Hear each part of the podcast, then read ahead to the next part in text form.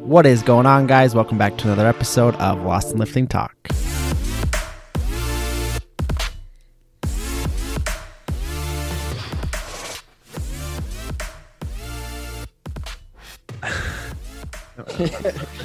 I don't know how to start it either. All right, what is going on, everybody? This is Jeremiah Bear, and I am joined today by my man Chad Spackman, or he is. I am joining him.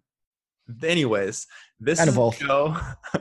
this is a show we're both doing monthly together. It's going to be on both of our podcasts, so not really exclusive to either.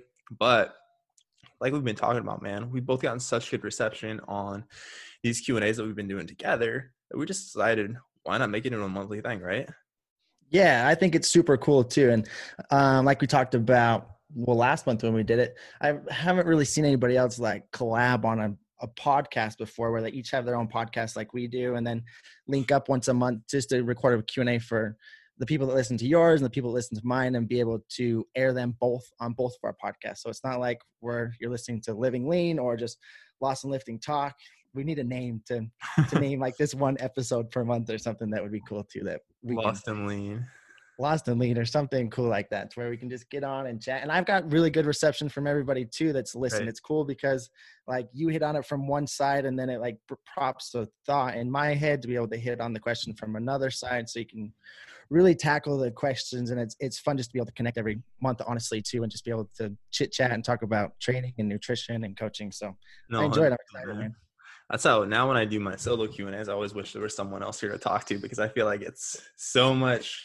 You can just go so much more in depth, and it's so fun to bounce ideas off of each other too. I just I love being able to, like the depth that we can go into on all these questions because, like you said, we both have different viewpoints. We both have kind of different expertise in a different demographic that we work with. So I really feel like we can attack all these questions from all sides. Yeah, one hundred percent. So I enjoy it, man. I'm excited to uh to do it every month. I'm I'm super stoked that we came up with the idea and we're gonna get after it. So yeah, Dope. All right. In that case, man, you ready to get into it?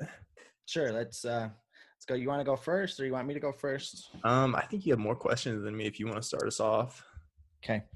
So the first one is what sets a great coach apart from an average coach? Ooh, that is a good question. Man, I think that I think it's connection, honestly. I think that there's a lot of coaches out there that know their shit very, very well, but are missing the actual connection, empathy, and like truly giving a shit about your clients. And I think when you do that, it ties back to this idea of like you're over delivering in everything you do which I like for me, that's been I know right when I started coaching, dude I followed just said like if you want to be a personal trainer, you just always have to focus on over delivering. Everything else will come. So it really comes down to like, like I said, like you're connecting with your clients, asking them about their lives, like actually taking the time to dig in, truly giving a shit about like, okay, what is going on with you? Like if you're struggling, why are you struggling? It's not just try harder. It's like, hey, like what's going on in your life that's really impacting your adherence? How can we work around that? How else can I help you outside of just here's your macros, here's your training, see you next check in? So, I mean, I think that I guess I'm going to change my answer to over delivering, but I think that encompasses so many things like this connection. It's so much more than just giving than just dumping the science on somebody just telling somebody what to do it's actually giving a shit about your clients and just always going above and beyond I agree with that 100%. When it comes to coaching and the science, what I as a coach you need to know the science. Absolutely. It's some it should be at the foundation of your business and your practice, but knowing the science doesn't necessarily help somebody get a result most of the time in Right. my experience. It comes down to their personal lives like what do they have going on? Where is their thought process? What are their habits outside of training and nutrition? Where is their mindset at with everything that they're doing? And so if you're going into if you're a coach and you're trying to coach somebody and you think you can just give somebody some macros and some food ideas and a workout plan and say okay check in with me every week and and stick to this and i'll make adjustments when i need to make adjustments and you think that's all that coaching is um, you better either be charging a very low amount for that or um, yeah it's just it's not going to work long term it's not a Right. long term strategy you have to create a connection just like jeremiah said with your clients and make sure that like i said most of the time it doesn't come down to calories and to their workouts it comes down to their mindset and what's going on in their personal lives what they're t- what they're telling themselves are they when you're starting with them a lot of people don't initially think that they can even do it which stops them from even putting in an honest effort. And so really Right. getting to the bottom of people's issues and what's really stopping them from reaching their goals on their own is the first step. And i, I think that's what sets apart a good coach from just a decent coach because if you're not practicing those things you're not going to be able to get a lot of people results from the start and it doesn't even have anything to do with your strategies. It has to do with actually connecting with that person Oh, 100%. I mean, how many times have you used, like, I know we both love the science of nutrition and training, love Mhm. nerding out about that stuff. most don't Right. But, and like, how often do you actually have to use like a crazy advanced nutrition strategy with a client? Like, I Mhm. wish I had more stories about clients that I just use this wild, like, okay, this is this macro split that we use and it was crazy. And this is why they got shredded. It was because, like, we fixed their insulin sensitivity issues and all this. But really, it's like, no, we like work through some stuff in their lifestyle, find find a plan that f- could fit them because this is very individualized, and we like took the time to dug in that dig into that, and that's why they were able to be super consistent, controlling their calories, getting plenty of nutrients, getting plenty of protein, and they maybe they trained like three to five times a week. Of course, they're following a smart training program, but again, it's well, there is science behind it. I think it's simpler than like I think so many coaches that like struggle to get clients results are like chasing, okay, I need to dive deeper into the science. I need to dive deeper into the science. Which, which, like, again, I know we're both constantly learning. We're both constantly hiring coaches, taking courses, things like that to develop our knowledge. Because I think as a coach, that's important to keep you excited and to keep learning. But for most coaches, I don't think it's like, damn, I don't know these like secret strategies of the most advanced coaches, and that's why I can't get my clients results. Normally, it's the connection that's missing. Absolutely. And like with just like you said, you don't use these crazy advanced strategies that often. All they're for somebody like me or for you, super Right. fun to learn about it and it gives you more confidence as a coach, I think, to go Mhm. out and market yourself because you know everything regardless of the situation you're put in. Exactly. You're going to be able to work through it, but just like you said the majority of people it doesn't come down to these crazy advanced techniques. It comes down to getting consistent with your foundation. And then with time, you might work into these more advanced strategies. But first, the consistency comes down to creating an individualized plan as well as connecting and working through people's habits and their mindset and helping them learn how to journal and think more positively and create self-confidence in themselves to know that they can actually achieve their goals so just like you said from the beginning um, it all comes down to connection and in my experience in my opinion Right. Right. And I like I like what you said there too about how studying increases your own confidence because that's a big Mhm. part of it too is the buy-in you get from your clients. People very much sense how confident you are in yourself. And I even posted about this the other day like I think that it's important that coaches look the part or at least you can say you 100% i saw that post i liked it at least use which I know is a controversial controversial thing, but and I'm not saying like all coaches need to be crazy jacked or the most ripped person, but I think you do need to be able to answer the question, am I practicing what I'm preaching to my clients? And if you can answer yes to that, you're good. But if you can't or like like I talked about there, like if you're promising people a result which you've never been able to achieve yourself, you're always just to feel like an imposter right? Like your confidence in yourself is to be so much worse. Like this is literally what inspired my first transformation when I hired my first coach. I was telling people they could get, I could help them get super lean, but I had never like gotten myself super lean. And it led to like so much ambivalence as far as I didn't feel super confident in what I was prescribing. So I was like, okay, I'm sick of feeling like this. I need to do this myself. And that for me, like 10x my confidence. Now again, like it would be unrealistic to expect coaches like always be shredded or be the most jacked person in the room or anything like that. But again, like you're saying, like knowledge, practicing what you're preaching, all these things in turn, your clients see that it increases their buy-in, their trust in your process, connection and trust. Those are two good things to focus on, and therefore they get better results. I think you nailed it right there, man. I saw that post too. I, I cut you off and said that, but um, I think that it's spot on too. I think if you're going to prescribe somebody a diet, you better know the struggles of that diet so that you can relate and help them through it, right? We want to make things as individualized as possible, but at the end of the day, nutrition is hard. Consistency inside of nutrition can be hard, regardless of how individualized it is. It takes patience, it takes pre planning, all things that people if you're overweight or trying to lose weight you you struggle with in the first place and so you need to understand those struggles to be able to relate and uh, help as much i'm just one little nugget and we can move on to i think something that separates coaches is willingness to invest into yourself and we've talked a lot about this too but but the more that you invest in yourself the better coach that you'll become and the the more that you'll believe in what you're doing because you invested time and money you put your money where your mouth is and and that ups your confidence level to be able to go out and provide a better service and know your worth as well inside of your service. So, so yeah. Oh, dude, 100%. I always say the more you invest in yourself, the more valuable you become, right? Absolutely. All right, I love it. I love it. I think we pretty much covered that one. Next question I had, first question I had, was how to overcome the fear of raising calories up after a very long deficit. I just released a podcast episode on this um, today actually about binge eating. I went through a lot of that. It, it's just asking how. How do you do it? Just overcoming that fear. Yeah.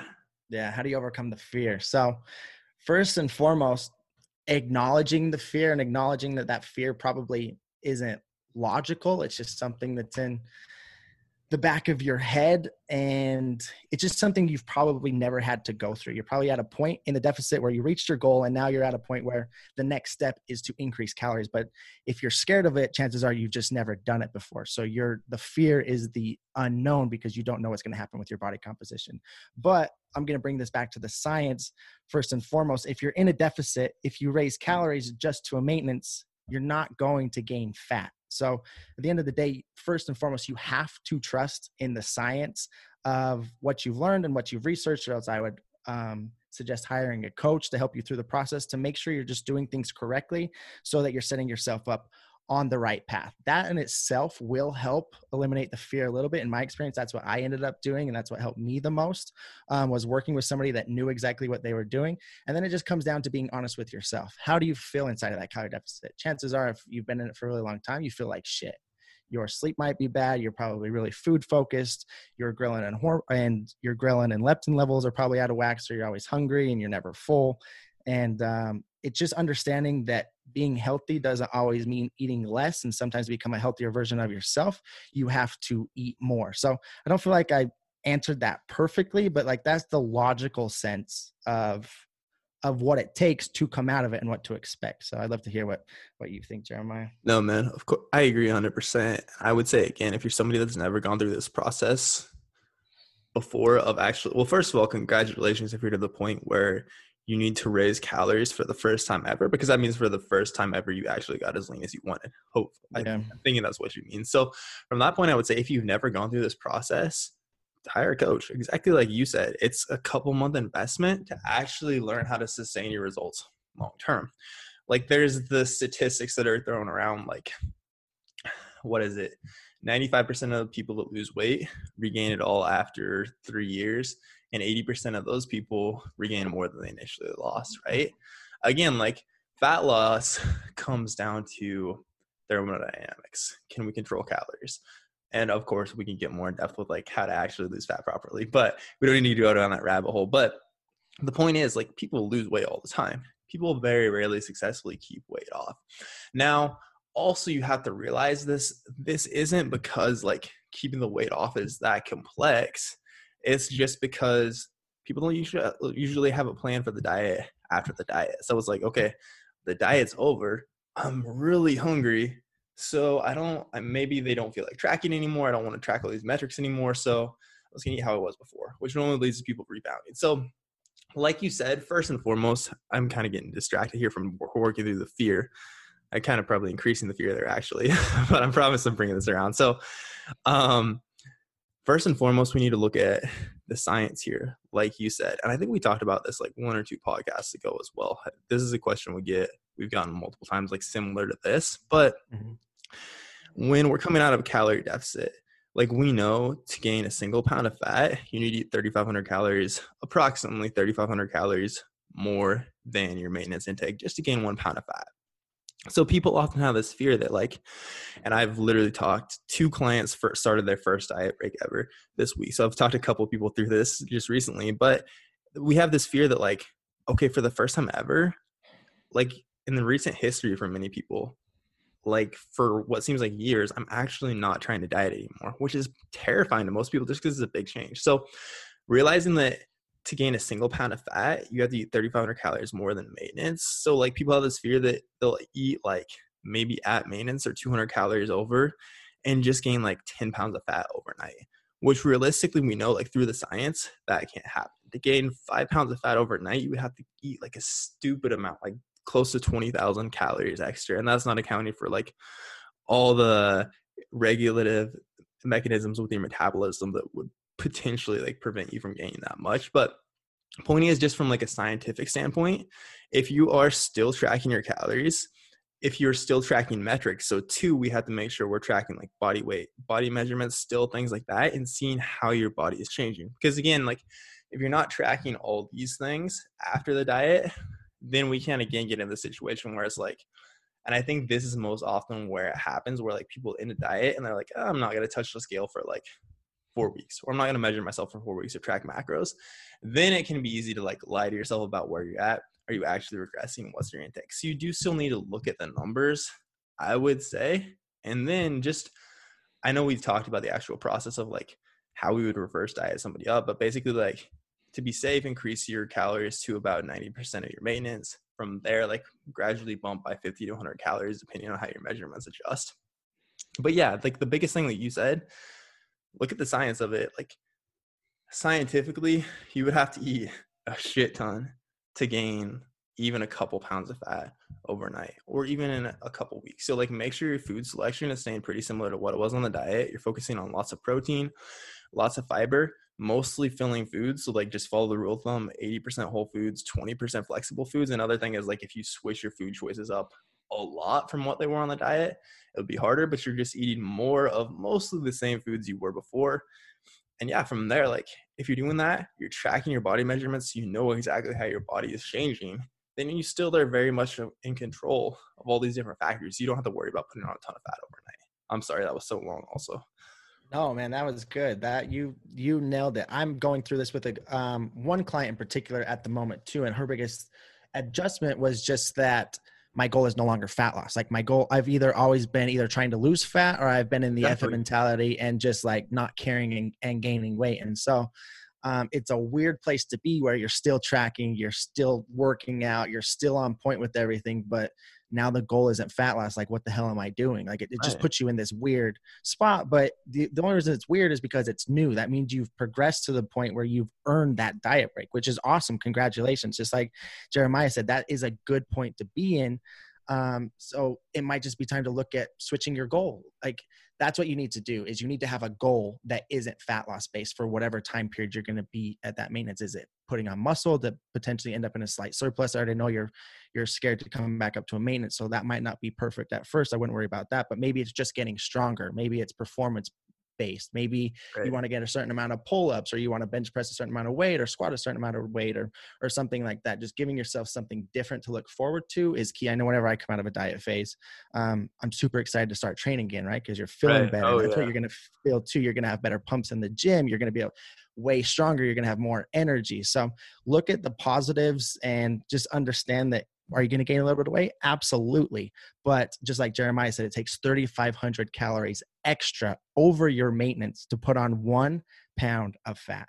That's right. not just 3,500 calories. That means your maintenance plus 3,500 calories. So as long as you're smart, if you do hire a coach, that will help even more to help you be more confident. But if not, just come back up close to a maintenance, eat there for a little bit, expect a little bit of weight gain right up front due to glycogen, sodium, um, extra food volume in your stomach, two to three pounds. And from there, your weight should fluctuate within a pound to two pounds over every single week and you'll know you're close to to your maintenance and you're not gaining you're not losing you're just holding on to to where you're at so yeah and I, I truly think the most valuable piece of coaching is actually the least sexy but most valuable piece is actually coaching people through maintenance because that's the most foreign thing for most people is like again, like so many people have tried diets before. People like really more or less know how to lose weight. But the idea of like, what does my lifestyle need to look like to maintain this long term after I'm not working with a coach anymore? I think is the most valuable piece we can give people. Again, it's not normally like the most sexy thing, but I know we've talked about this before too. Like when clients start and leave after like three months, maybe they've achieved their outcome, but we haven't had time to like okay, we know you have all the habits in place to cement mm-hmm. this. That's a lot more concerning because again, like so much of it is like understanding the mindset of maintenance. Like, what does my life really need to look like to be able to keep these results long term now that I've achieved them? Yeah, and that's hard too because you can't go out as a business, you can't go out as a coach and market yourself that I'm going to show you how to maintain. Right. You know what I mean? Nobody gives a shit about front. So it's something that you're putting in their ear as they're dieting like maintenance is coming, maintenance is coming, maintenance is coming, right. but it's not something you've talked a ton about. And maybe we do that as a disservice. Maybe that should become more of a, a new norm as talking more about it. But again, it's a business. People don't care about it. So you have to you have to portray yourself to people's needs and, and help them with what they want help with and then show them what they actually need help with throughout the process too. So right. it's an interesting place but that is where you're exactly right. That's the most valuable piece to coaching is teaching people the process of maintenance but most people just don't even think about it until they're actually there too. So so yeah. right right. And that's where too like the like have saying like okay we have these primer phases we have this diet breaks we have this whole nutritional periodization model makes it sound super sexy, but essentially too, mm-hmm. it's like we're teaching you how to maintain, right? Of course, there's like more nutritional periodization than that, but like I think as coaches too, that's part of like again when we're talking about buy-in, like making it exciting for your clients as opposed to like, hey, like we're just gonna just hang out here, like you know, like like you said, we have goals for the maintenance phase still like okay focus on training performance like how do you feel? How are your pumps? Things like that. I think that's super important again to like keep people bought into the process.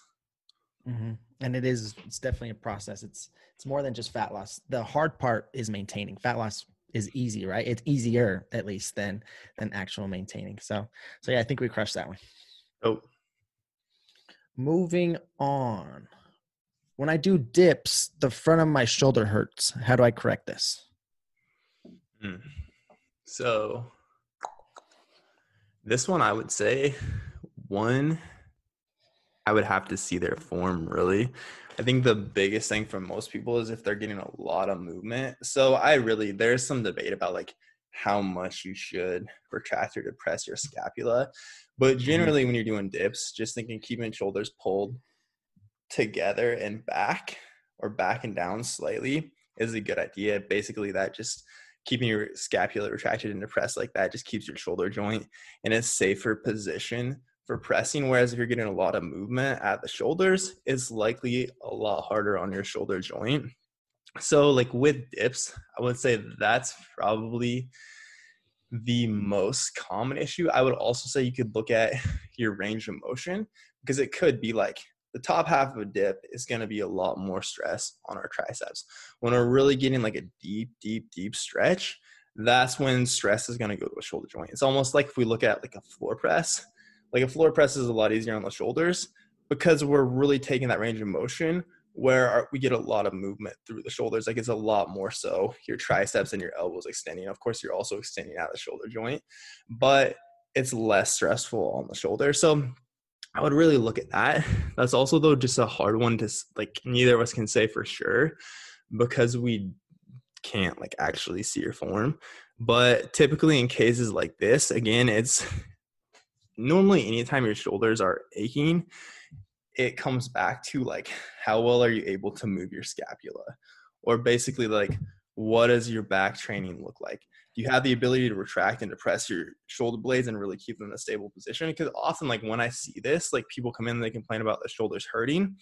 The actual root isn't like their shoulder training, but like when they're doing rows, we're not getting any movement through the scapula at all. No movement through the shoulder blades. It's kind of like shoulders are still rounded forward and it's really turning more into just like a bicep focused row and again it's more focused on the shoulder joint so what i would say there is actually like look at when you're rowing how well are you able to like retract your shoulder blade how much movement can you get there And then you might just not be doing enough work for your upper back.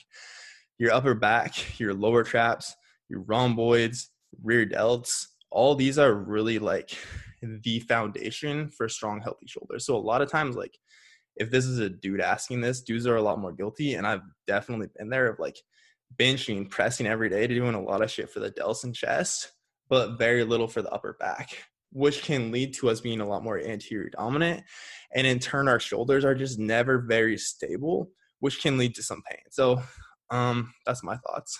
Yeah, for sure. With the um with the dip as well, when you're at the the bottom half of that position, just like you mentioned, and that's what I was gonna say when I initially saw this question, was the range of motion in a dip. It can put your shoulder at that bottom half in a vulnerable position right. as you're on that bottom half. And so one way to correct that a little bit, and I found is just to tilt I don't know how to explain it through a podcast, but just to tilt your body forward so you're not creating as much of that stretch on the shoulder at the bottom half of the movement.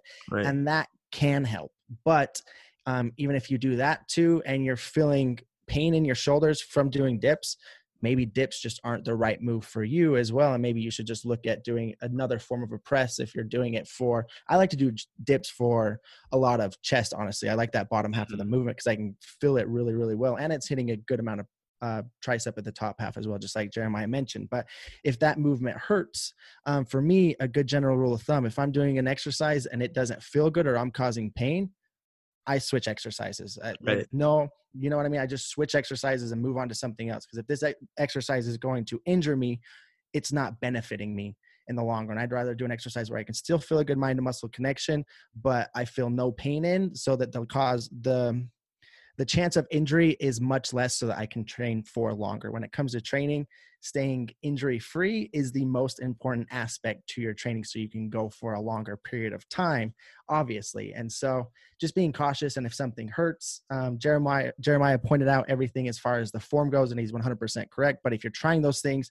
and you you've given it an honest effort and it still hurts maybe just look at doing a different sort of a pressing exercise um, and move on from it. But that would be my opinion and, and suggestion yeah, for sure. And I would make I would also say like one more thing on the form, just focus. I like what you said about leaning forward there too, making it more like a chest focused dip.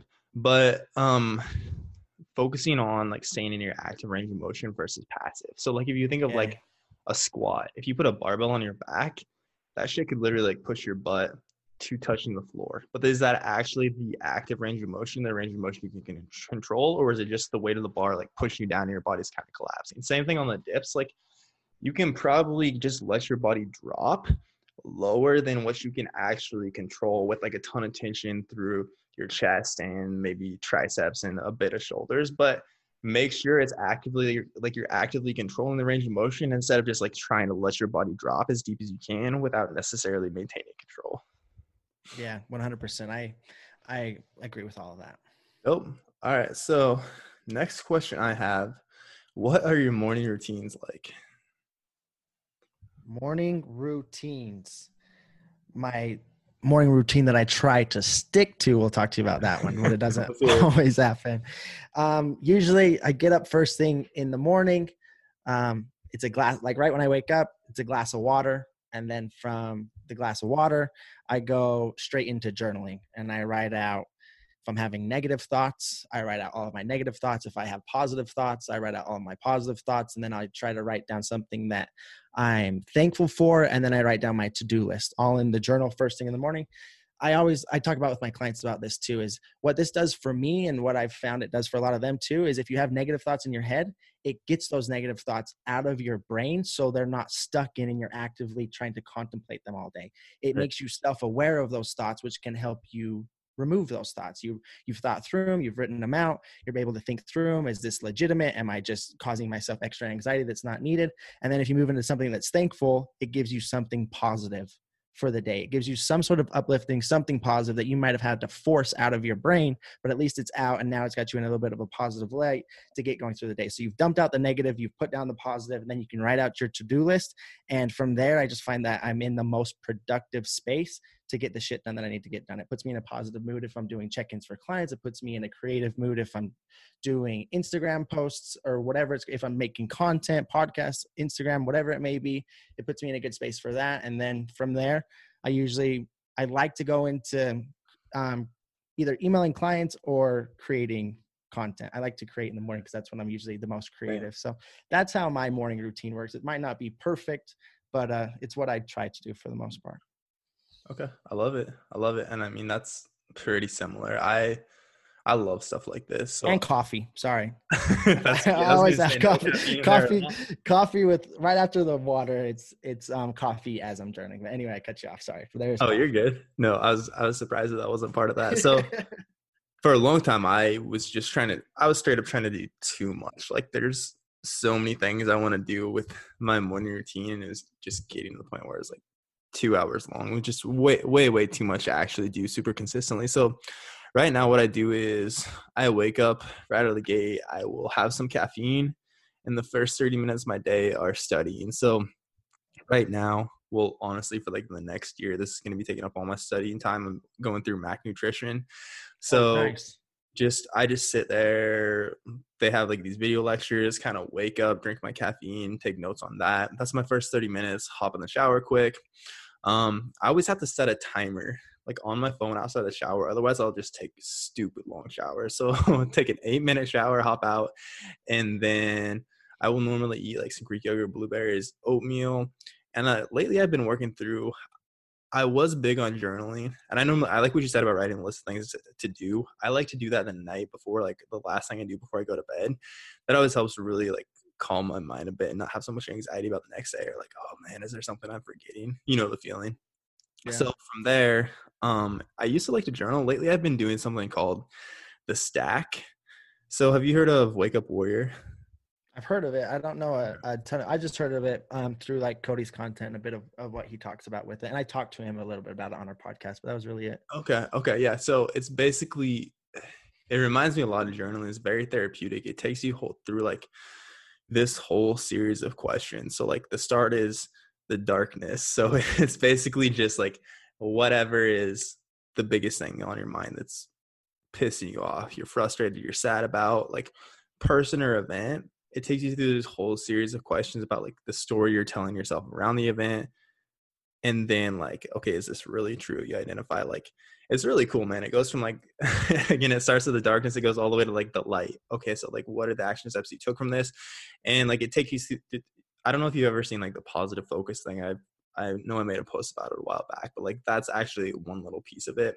It's pretty long. It's like 30 questions. So which is why I eliminated really like journaling, but mm-hmm. it's really been effective for replacing it for me.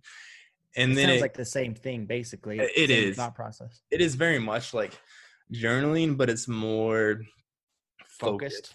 Right. More it's like more structured journaling. But yeah, man, that's that has been super helpful for me. I so I study do that. That takes me about 20 minutes. Then I will go on a 20 minute walk and listen to like an audiobook, personal development podcast, something like that for the first like 15.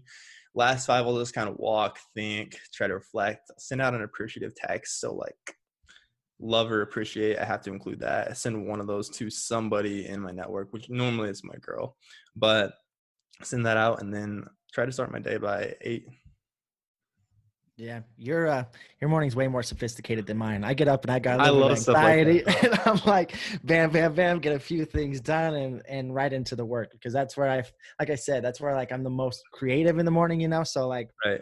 For some reason, I and it's probably a bad thing, honestly. Like I I like the thought of like taking time, like to get started and reflect and like study and listen to something uplifting and, and go through that. But like I wake up and it's like, oh shit, like I got to go. And it's probably, honestly, it's not the greatest. You're the product of, of like working with somebody that helps you structure your day. You know what I mean? And I haven't really gone through that. And so, um, Time, that's dude. probably why. And definitely something that I, I should probably look at improving, but but hmm. yeah, I have a heart like I wake up and I'm not going to sit there and watch something when I feel like I got a million things in my head. Like I need to do this and this and this and this. but yeah, I get it. And honestly, though, that was it probably helps the, you be more productive though too. It does. That's the yeah. thing. For me, I recognize that because I get it where you're coming from. Because I always wake up like, especially Monday mornings, which is my check-in day. you know, Yeah.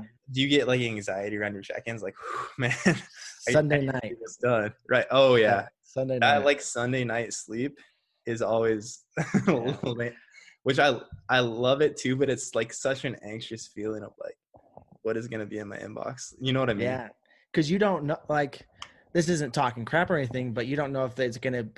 Mondays can go two ways. It's either a hellstorm where you're putting out fires everywhere, or else it's like the most amazing Monday. And you're like, wow, I'm helping all these people change their lives and things are going great. But you like it's like playing a slot machine. You don't know which one you're going to get Exactly. every Monday morning. It can go either really, really good or um, it can be a not full of stress or bad, but just um, a lot more to deal with, I guess, because it takes a lot emotionally out of you to you have to put all of yourself into one person and their issues and their problems and help them through it and then work through that with 20 30 40 people in a day and it can be exhausting Right. And that's very much what I was finding was if I would wake up, first thing I would do is like, because I, 100 I 100% get where you're coming from, but the first thing I would do was like check my email. And it was like, which like, we are so out of control of what goes on in other people's lives, right? So like if something bad would happen to a client, and like, oh man, yesterday was so shitty. Like I just had whatever happened to me. Then the rest of my emails for the day are like, like the rest of my client interactions are like, right away that just sets the tone for like the mood I'm gonna be in for the day. Whereas like it's this whole like for me at least is very much like I need to proactively like create like okay how am I gonna deal with everything today? And then when stuff like that comes up, I can so much better manage it. And like you said, it does make me more efficient, more effective than like if I wake up and just right away hop into my email. That said, though, I think that it does get taken too far as far as like everybody needs to have like this exact morning routine. I think it's very much like what works for you. Yeah, absolutely. And and being honest, even with what I said, there's days where I won't do that, and I'll wake up and the first thing I'll do is open my Instagram. I look at it like, what what the hell am I doing? You know, like when I'm even laying in bed and so. Right. And when I have days like that, where I constantly gravitate to something out of my control, just like Jeremiah said, I'm at the mercy of whatever's out there, right? But if you start your day under your control and you control what you consume and what you think and what you're writing, then it puts you in a more a better tone for the day to go out and and conquer the day with a more positive mindset that you're in control of instead of like combating everything that's coming at you. So so I like that. Okay. Okay. Dope. Uh, so soon, dude. Got to get on this. I like it. The morning Um, routine. What's that? The morning routine is that what you're saying? Yeah, you said you need to work with somebody to get you um get you more on point with this. I know. Yes, yes, you are 100% right. I, I do. I was actually, yeah, I do. We'll talk about that off. I, definitely, I just knew we talked about this after our last did. we talked about this after our last podcast too, so I was just gonna keep pushing you. But anyways, No, you're uh, what's your next? you're you're 100% right, and yeah, you're 100% right. All right, next one. I'm gonna still. We both have the same, um, similar question, so I'm gonna I'm gonna say it. What do you each see yourself? Or where do you each see yourself in five years? Goals, personal development, etc. All right, so in five years, as far as the business, I'm gonna have a team of coaches under me. I want to I want to be able to reach more people, but like we both know, you can only scale one-on-one coaching by yourself so far. Like if I had 200 clients myself, I wouldn't be able to give anybody the service that I want. So I think the next step is definitely I know the next step is bringing coaches on underneath me. I can train them. I can help oversee their clients as well as coach my own clients. That's just a cool way to create bigger impact. I love creating content too. So again, I think it's just finding ways to do that on a bigger scale. Again, bringing on team to maybe have a content guy. Um, yeah, as far as and honestly, I don't think I think it's still very much coaching, right? Like I I love coaching and I think in some capacity, I know in some capacity I'm going to be involved in coaching for the rest of my life. Right? So I think it's just finding ways to expand, reach more people, which I think for me the next step is building a team, just continuing to grow the podcast, create more impact with that and finding ways to create more and better content. Um outside of that, man, as far as the business goes, I I don't really like that's what I want. You know, Mhm. just want to keep impacting more people. That's the most fulfilling thing to me. Mm, personal development. I want to continue to grow my confidence for sure. That's always the biggest thing for me that I'm always focusing on. And so much of this goes hand in hand. That's the thing. It's hard to like even split it up into these different categories. Again, though, I think it's so much just like continuing down the path we're going down, right? Like the podcast, continuing to put yourself out there. Um, yeah, man, I wish I had a more clear answer on that actually. No, I'm I'm super similar to that though too. Um, for me, as most of you know, if you listen or if you're coming from my podcast, you know that I own a gym, and at the moment we started out with like 2,000 square feet. Um, we've expanded to like 3,500 square feet. We're in the process of looking at going even bigger to with potentially in the next year or so, I'll be in like an 8,000 to Oh. 10,000 square foot facility that we're looking at right now. That so that's like the immediate goal that's happening um, as far as the gym side of things goes is actually purchasing a building and then with that looking at getting into real estate a little bit with that. So like with the investments from the gym putting um, like tenants in other spaces in the gym and and building out like an investment side Right. of that as far as that goes. But as far as like online goes um, it's just continuing to build it. I don't know i'll be honest i don't know for sure moving forward if i want to bring coaches on underneath of me. I've, I've talked to jeremiah too a little bit that i'm looking at potentially adding on like a membership type site instead Right. something like that. But like immediately i just want to completely fill up the one-to-ones. And it's almost there. I don't know how expansive i want to get with that and how many people i want to take on because the more people you take on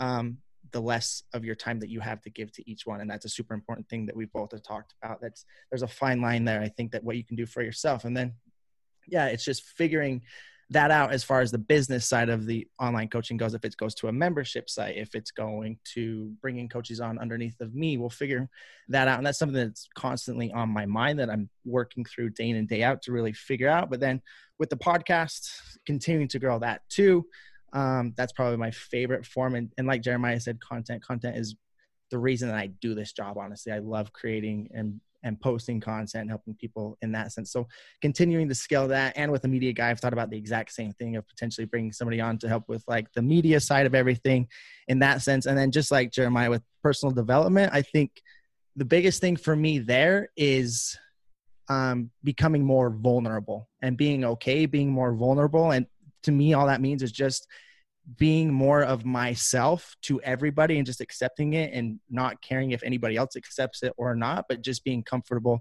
in my own skin. And i think that's something that we're always going to work on. But what i found the more comfortable that i am and like the more that i just let myself be me and not judge myself the more connection i'm able to create with others and the more impact i'm going to be able to have in the long term. So that's something that i'm super conscious of every single day is not being able, scared to try new things and not worry about what other people are going to think of the actions that i'm taking and just being comfortable with me basically to be able to try new things and not be scared of doing those so that i can create more impact and be more authentic with people um, the older that i get to be more relatable and help as many people as i can. So pretty similar to yours for the most Yeah. part.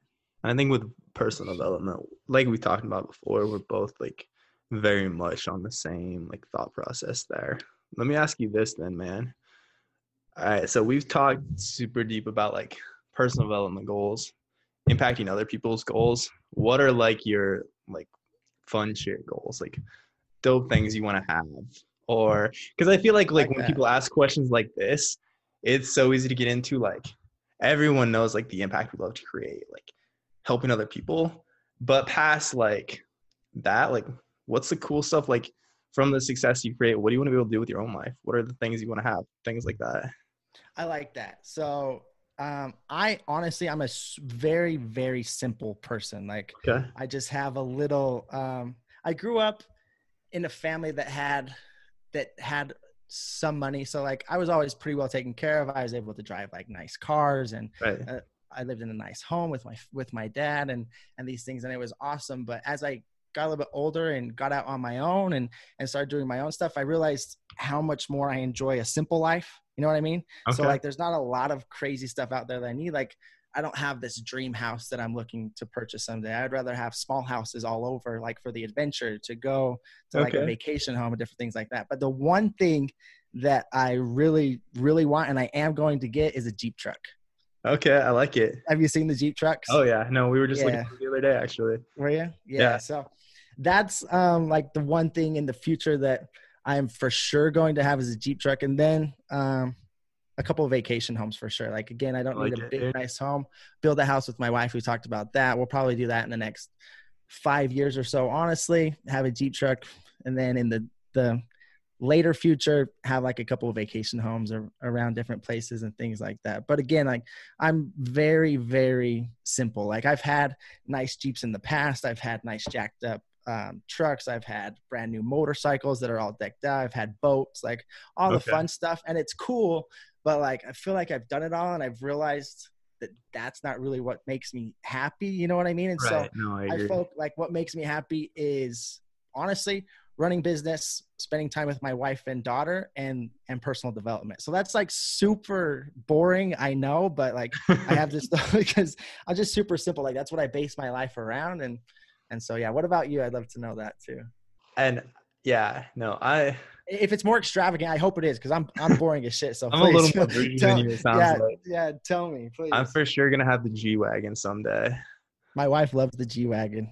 Um, and then outside of that, um, for sure a dope house. I we love Scottsdale so much. So house in the mountains or on a mountain in Scottsdale. I wish there was more water here too because I love like lake houses, things like that. But there's not really like just lakes around that you can build a house on. So um and then outside of that, man, it's really like just the ability to travel a lot. More so like my girl really loves to travel. I know that makes her super happy. I love traveling. I love going places, but I think our idea of like like I love to go places and it's like still like do some work, things like that. Because similar to what you said, like I think we're very similar in like the things that make us happy are like growth, right? Yeah, and, And, work like exactly. business. Exactly. sounds terrible, but yeah. but I also think I don't think that's like a I don't think it's terrible. I think it's important to understand. I was actually kind of a side tangent here, but I was emailing a client about this the other day, like and this is probably controversial, but I think that like for some people it's important to understand. Like I know for me for the longest time I was struggling to like why don't the things that other why don't just like hanging out and like watching Netflix or whatever like this is all I'm doing and I'm like super unhappy like why don't these things that seem to make other people so happy like things that make you comfortable don't make me happy and I think mm-hmm. like a lot of people get almost too caught up in I don't know how to put this properly but like too caught up in like oh it's okay like just love and accept yourself no matter what which okay that that sounds messed up but like it's okay to also expect a lot of yourself push yourself a lot mm-hmm. and like if working and like accomplishing things is what gives you a sense of fulfillment as opposed to just like i don't know how to say this without just just you, You- just say it. We could get where I'm going from? after- yeah, absolutely, man. okay so like if a com- like i think for some people like just chasing a more comfortable lifestyle is what makes them happy and that's Mhm. great but also i think that a lot of times people that are like set very high goals want to accomplish a lot want to achieve a lot di- get too caught up in like the think like other people saying like i need to just like love and accept myself and just be content no matter what. And i think like i know for me that was like my line of thinking and then i was like very unhappy for the longest time i couldn't figure out why like because i was like why am i not okay with myself when i'm not like doing more accomplishing more? So very convoluted i don't know if i'd Mhm. butcher that at all. Does that make sense at all? No, it it absolutely makes sense. And just to feed off of that a little bit, like I mentioned that I really want a Jeep truck. right I could go buy a Jeep truck. Like, This not being concrete, I could go buy a Jeep truck today. But the the cool thing about and what I've learned is like actually getting it isn't the fun part or the accomplishment to me. Do you know what I mean? It's Yeah. it's like having that goal to chase towards. Once you have it, then like I have it, I'm going to treat it like crap. It's always going to be dirty, and I'm not going to. oh, same. I appreciate it much more sitting on the lot and like I'm going to buy that one day. Like I, I don't necessarily what I know I need to accomplish to buy it. It's just the thought of, you know what I mean? It's just the thought Oh, of like 100%. having something cool to work towards um, that keeps me going. Because once I have it, I don't appreciate it. I remember when I wanted 20 coaching clients. I remember like sitting around like thinking, how cool I Oh, dude. when I had 20 coaching clients. Like shit was going to be made. I was going to be good to go and I was going to be happy and I was going to feel like I was successful and this whole thing worked out just like I had hoped. I got to 20 clients. I was like, I need 40. Like, you know what I mean? Like Yeah. you should sit down and, and appreciate a little bit more. But in, in my brain, I'm not that way. And so as I've gotten older and started to learn more about myself, I've started to realize that the, the chasing is a lot more fun. So like, I don't have a ton of things. Sorry, my Sonos and my gin's about to turn on. Let me turn. Oh, you're good. So yeah, the chasing is much more fun to me than actually the having. So I make the chase probably a lot longer than it actually needs to be. Does that make sense? No, kind no. of feeding off of what you were saying. I but- love it. I love it again, man. I think it's just understanding for both of us that growth is the thing that makes us happiest, right? And I think that Mhm. I think that if you don't understand that for yourself, it'll be hard to ever like feel very fulfilled. At least from my own personal experience, it was. That's that's really what I was trying to say. Yeah, absolutely. I couldn't agree more. I think that's um um a good conversation to have. You can get super super deep into all of that, but but yeah, a G wagon, huh? Oh yeah, that's that's and I, I was going to say too, traveling is one of um, our big ones too. We just got back from a little road trip up through Idaho and Right. and back down, which was super fun. My wife absolutely loves traveling, so that's something that's huge in our future too. And the reason why we don't love to spend a ton just like on the the day to day things um, is because we like to use that money and have freedom to go wherever we want, which is super cool about this kind of job and running your your own businesses and, and whatnot. Is it gives you that freedom to be able to do that. It doesn't necessarily mean like you can live on a beach and, and like everybody tries to portray, but but Hard the flexibility and everything of it makes it very worth it. No, 100%. It, I will say it's super hard to see your laptop screen if you're on a beach or like sitting in poolside trying to work. But yeah, like I didn't even get on my laptop while I was gone, to be honest. Like I used my phone a little bit, but I yeah, I just took a few days and told myself I would, but didn't really. You know what I mean? Which Yeah.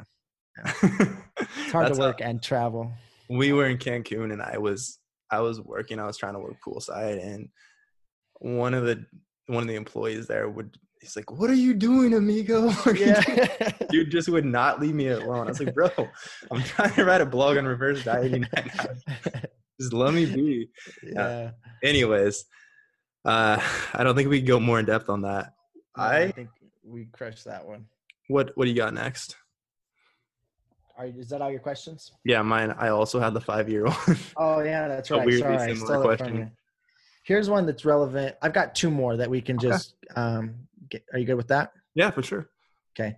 One of or the first one is are banded workouts actually beneficial, which is relevant to today, I think. So Yeah, so for sure. I mean, muscles are dumb, right? Like they don't know if you're lifting uh they don't know if you're lifting a dumbbell or a band and a backpack that's loaded full of books. All they experience is tension. So as far as like building muscle goes, as long as within any movement pattern or muscle you're training, you can achieve like you can get relatively close to failure. So let's say like one to three reps, that effective rep range to be able to fatigue the muscle enough. Again, it doesn't matter if it's like via a band or a dumbbell or a barbell. Your muscle's not out here like, okay, this isn't a barbell, so I'm not to grow. So bands are absolutely effective. Of course, like when we're talking about creating enough overload to like, it's going to be hard to like load a load a heavy deadlift with a band, right? Like it's going to be hard to emulate what we could create with like a heavy trap bar, a heavy barbell.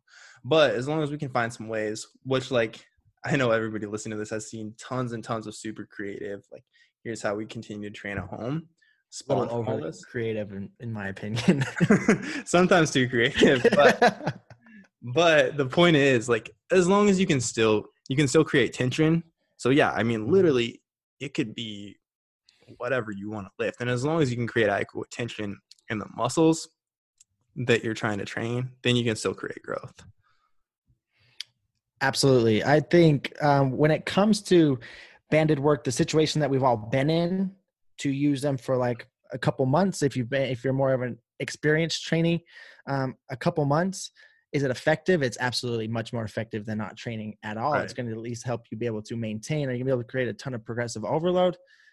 The more advanced you are, I think the little bit harder and tricky that's going oh, to become as a beginner to intermediate within your first year or two of training, or if you're brand new to training, bands can be extremely effective. I have some beginners that I'm working with right now who have like some, I think they have five to 15 pound dumbbells. I sent them a couple bands.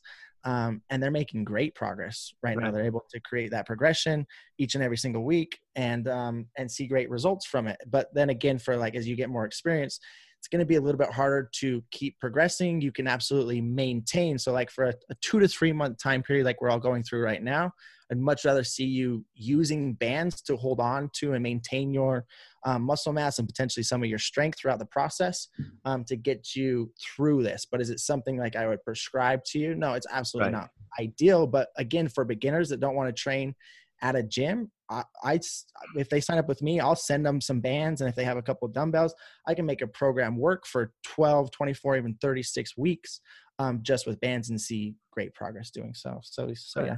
100%. And that's what I don't think that, like, if either of us had to choose our, like, okay, you have this training equipment to use for the rest of your life, I don't think it would be bands for either of us. But again, like, if you only have light dumbbells, they can help increase your resistance. Like I have the same thing. I have like some more beginnerish clients that just have like 5, 10, 15 pound dumbbells. So we've been using and we've like been adding bands to those same. to continue to increase resistance. But you made a super good point there.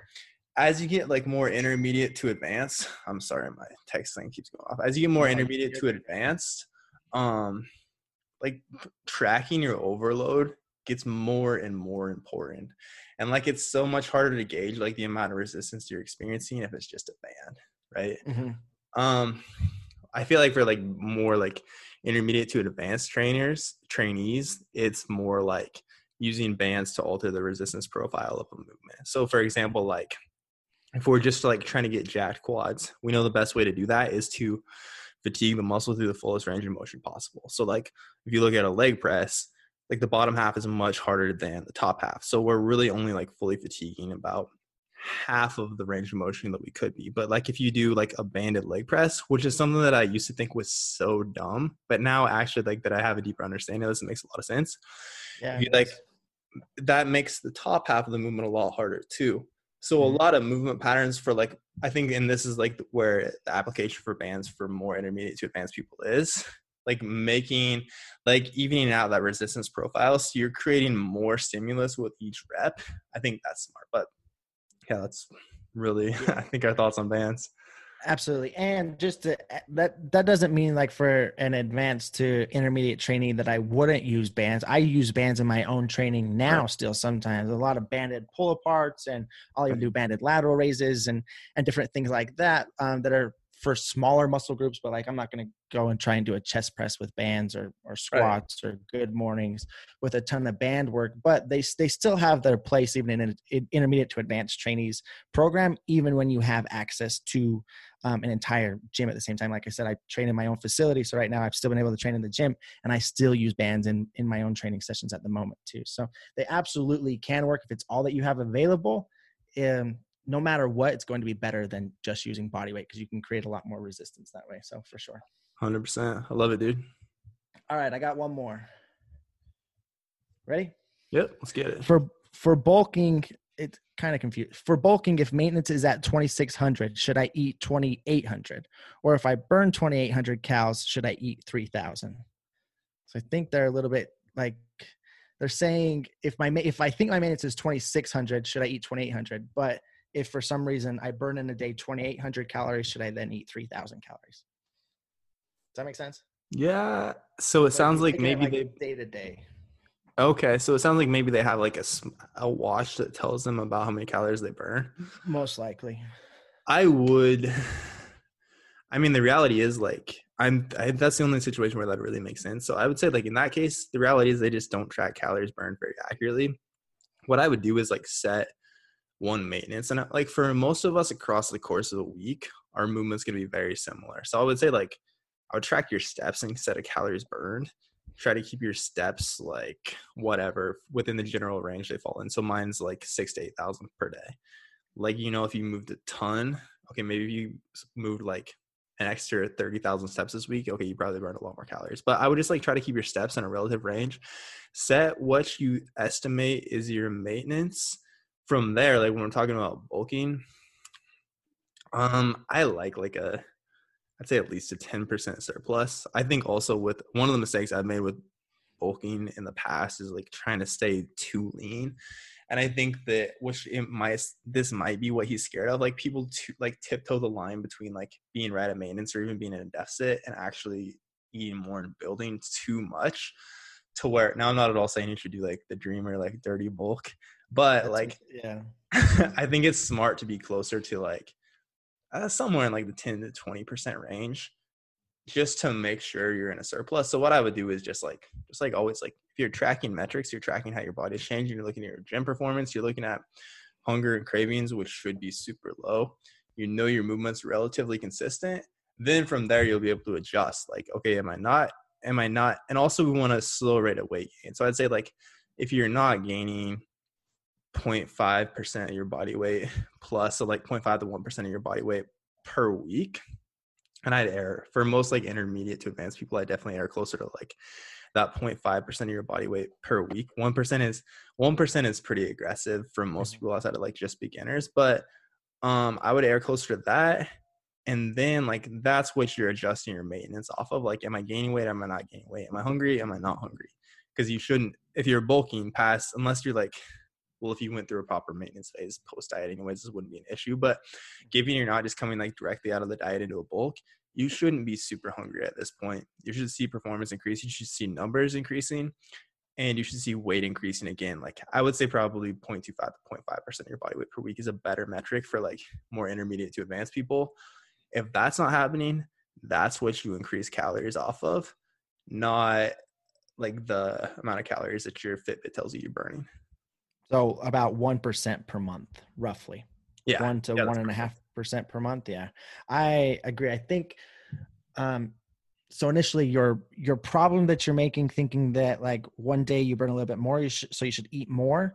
Your maintenance is an estimation. Your maintenance isn't like right. one set of numbers, right? So if you're trying to eat a little bit more than you burn every single day, that's going to get very frustrating. Plus, your calorie burned calculator, whatever you're using, your watch or anything, chances are that that thing's off no matter what. There's a lot of studies showing that those things are extremely yeah extremely off due to a lot your your calorie expenditure every single day has a lot more to do with just your activity level it has to do with your hormones your dieting history a lot of different things that right the little tracker's not paying attention to it could be pretty close but it's not 100% accurate so i wouldn't go off of that like jeremiah said paying attention to steps every single day is a really good one i'm the same about six to eight thousand steps every single day but um and just not focusing so much like on how many calories I burn that day. So I need to eat just a little bit more than that. Get consistent with the calorie intake that you think is a rough, a, a little bit of a surplus. Try to gain around like 0.25% of body weight per week. When it comes to um, gaining, I like to look at it more on a monthly perspective than I do a weekly perspective because those small little increments can be kind of hard to be able to really gauge off of. So I like to look at bulks through like monthly weight gain rather than, right. weekly weight gain, but everybody's a little bit different um, in that sense. But again, just get consistent. If you're gaining that around like 1% roughly per month, which for most people is going to be somewhere between 0.75 to a beginner, potentially two or three pounds, maybe somewhere around there. Mm-hmm. And then um, if you're not gaining in that spectrum, then look at making adjustment to your calories. But don't adjust your calories depend for that day, dependent on your activity level for that day, because it's just going to get confusing and turn into a bigger headache than it actually needs to be. Right. I think that that's a that's an easier like if you're trying to adjust every single day that's an easier way to not make progress than if you're exactly. like and I think what you said about the monthly, like, I don't know why, but for some reason I always break it down into like per week we want to gain about this much, but also like it makes if, sense though for sure. But it, also if it's been like one week and you're you haven't gained whatever 0.25 to 0.5 pounds, but we know your hunger is low, your performance is still good, you're still feeling great in the gym. We're probably not going to increase as long as you're not like losing weight. And typically, if it's like, okay, it's been two weeks and we're still not seeing any increases, then that's when we're like, okay, it's time to adjust and like Mhm. up the calories a bit.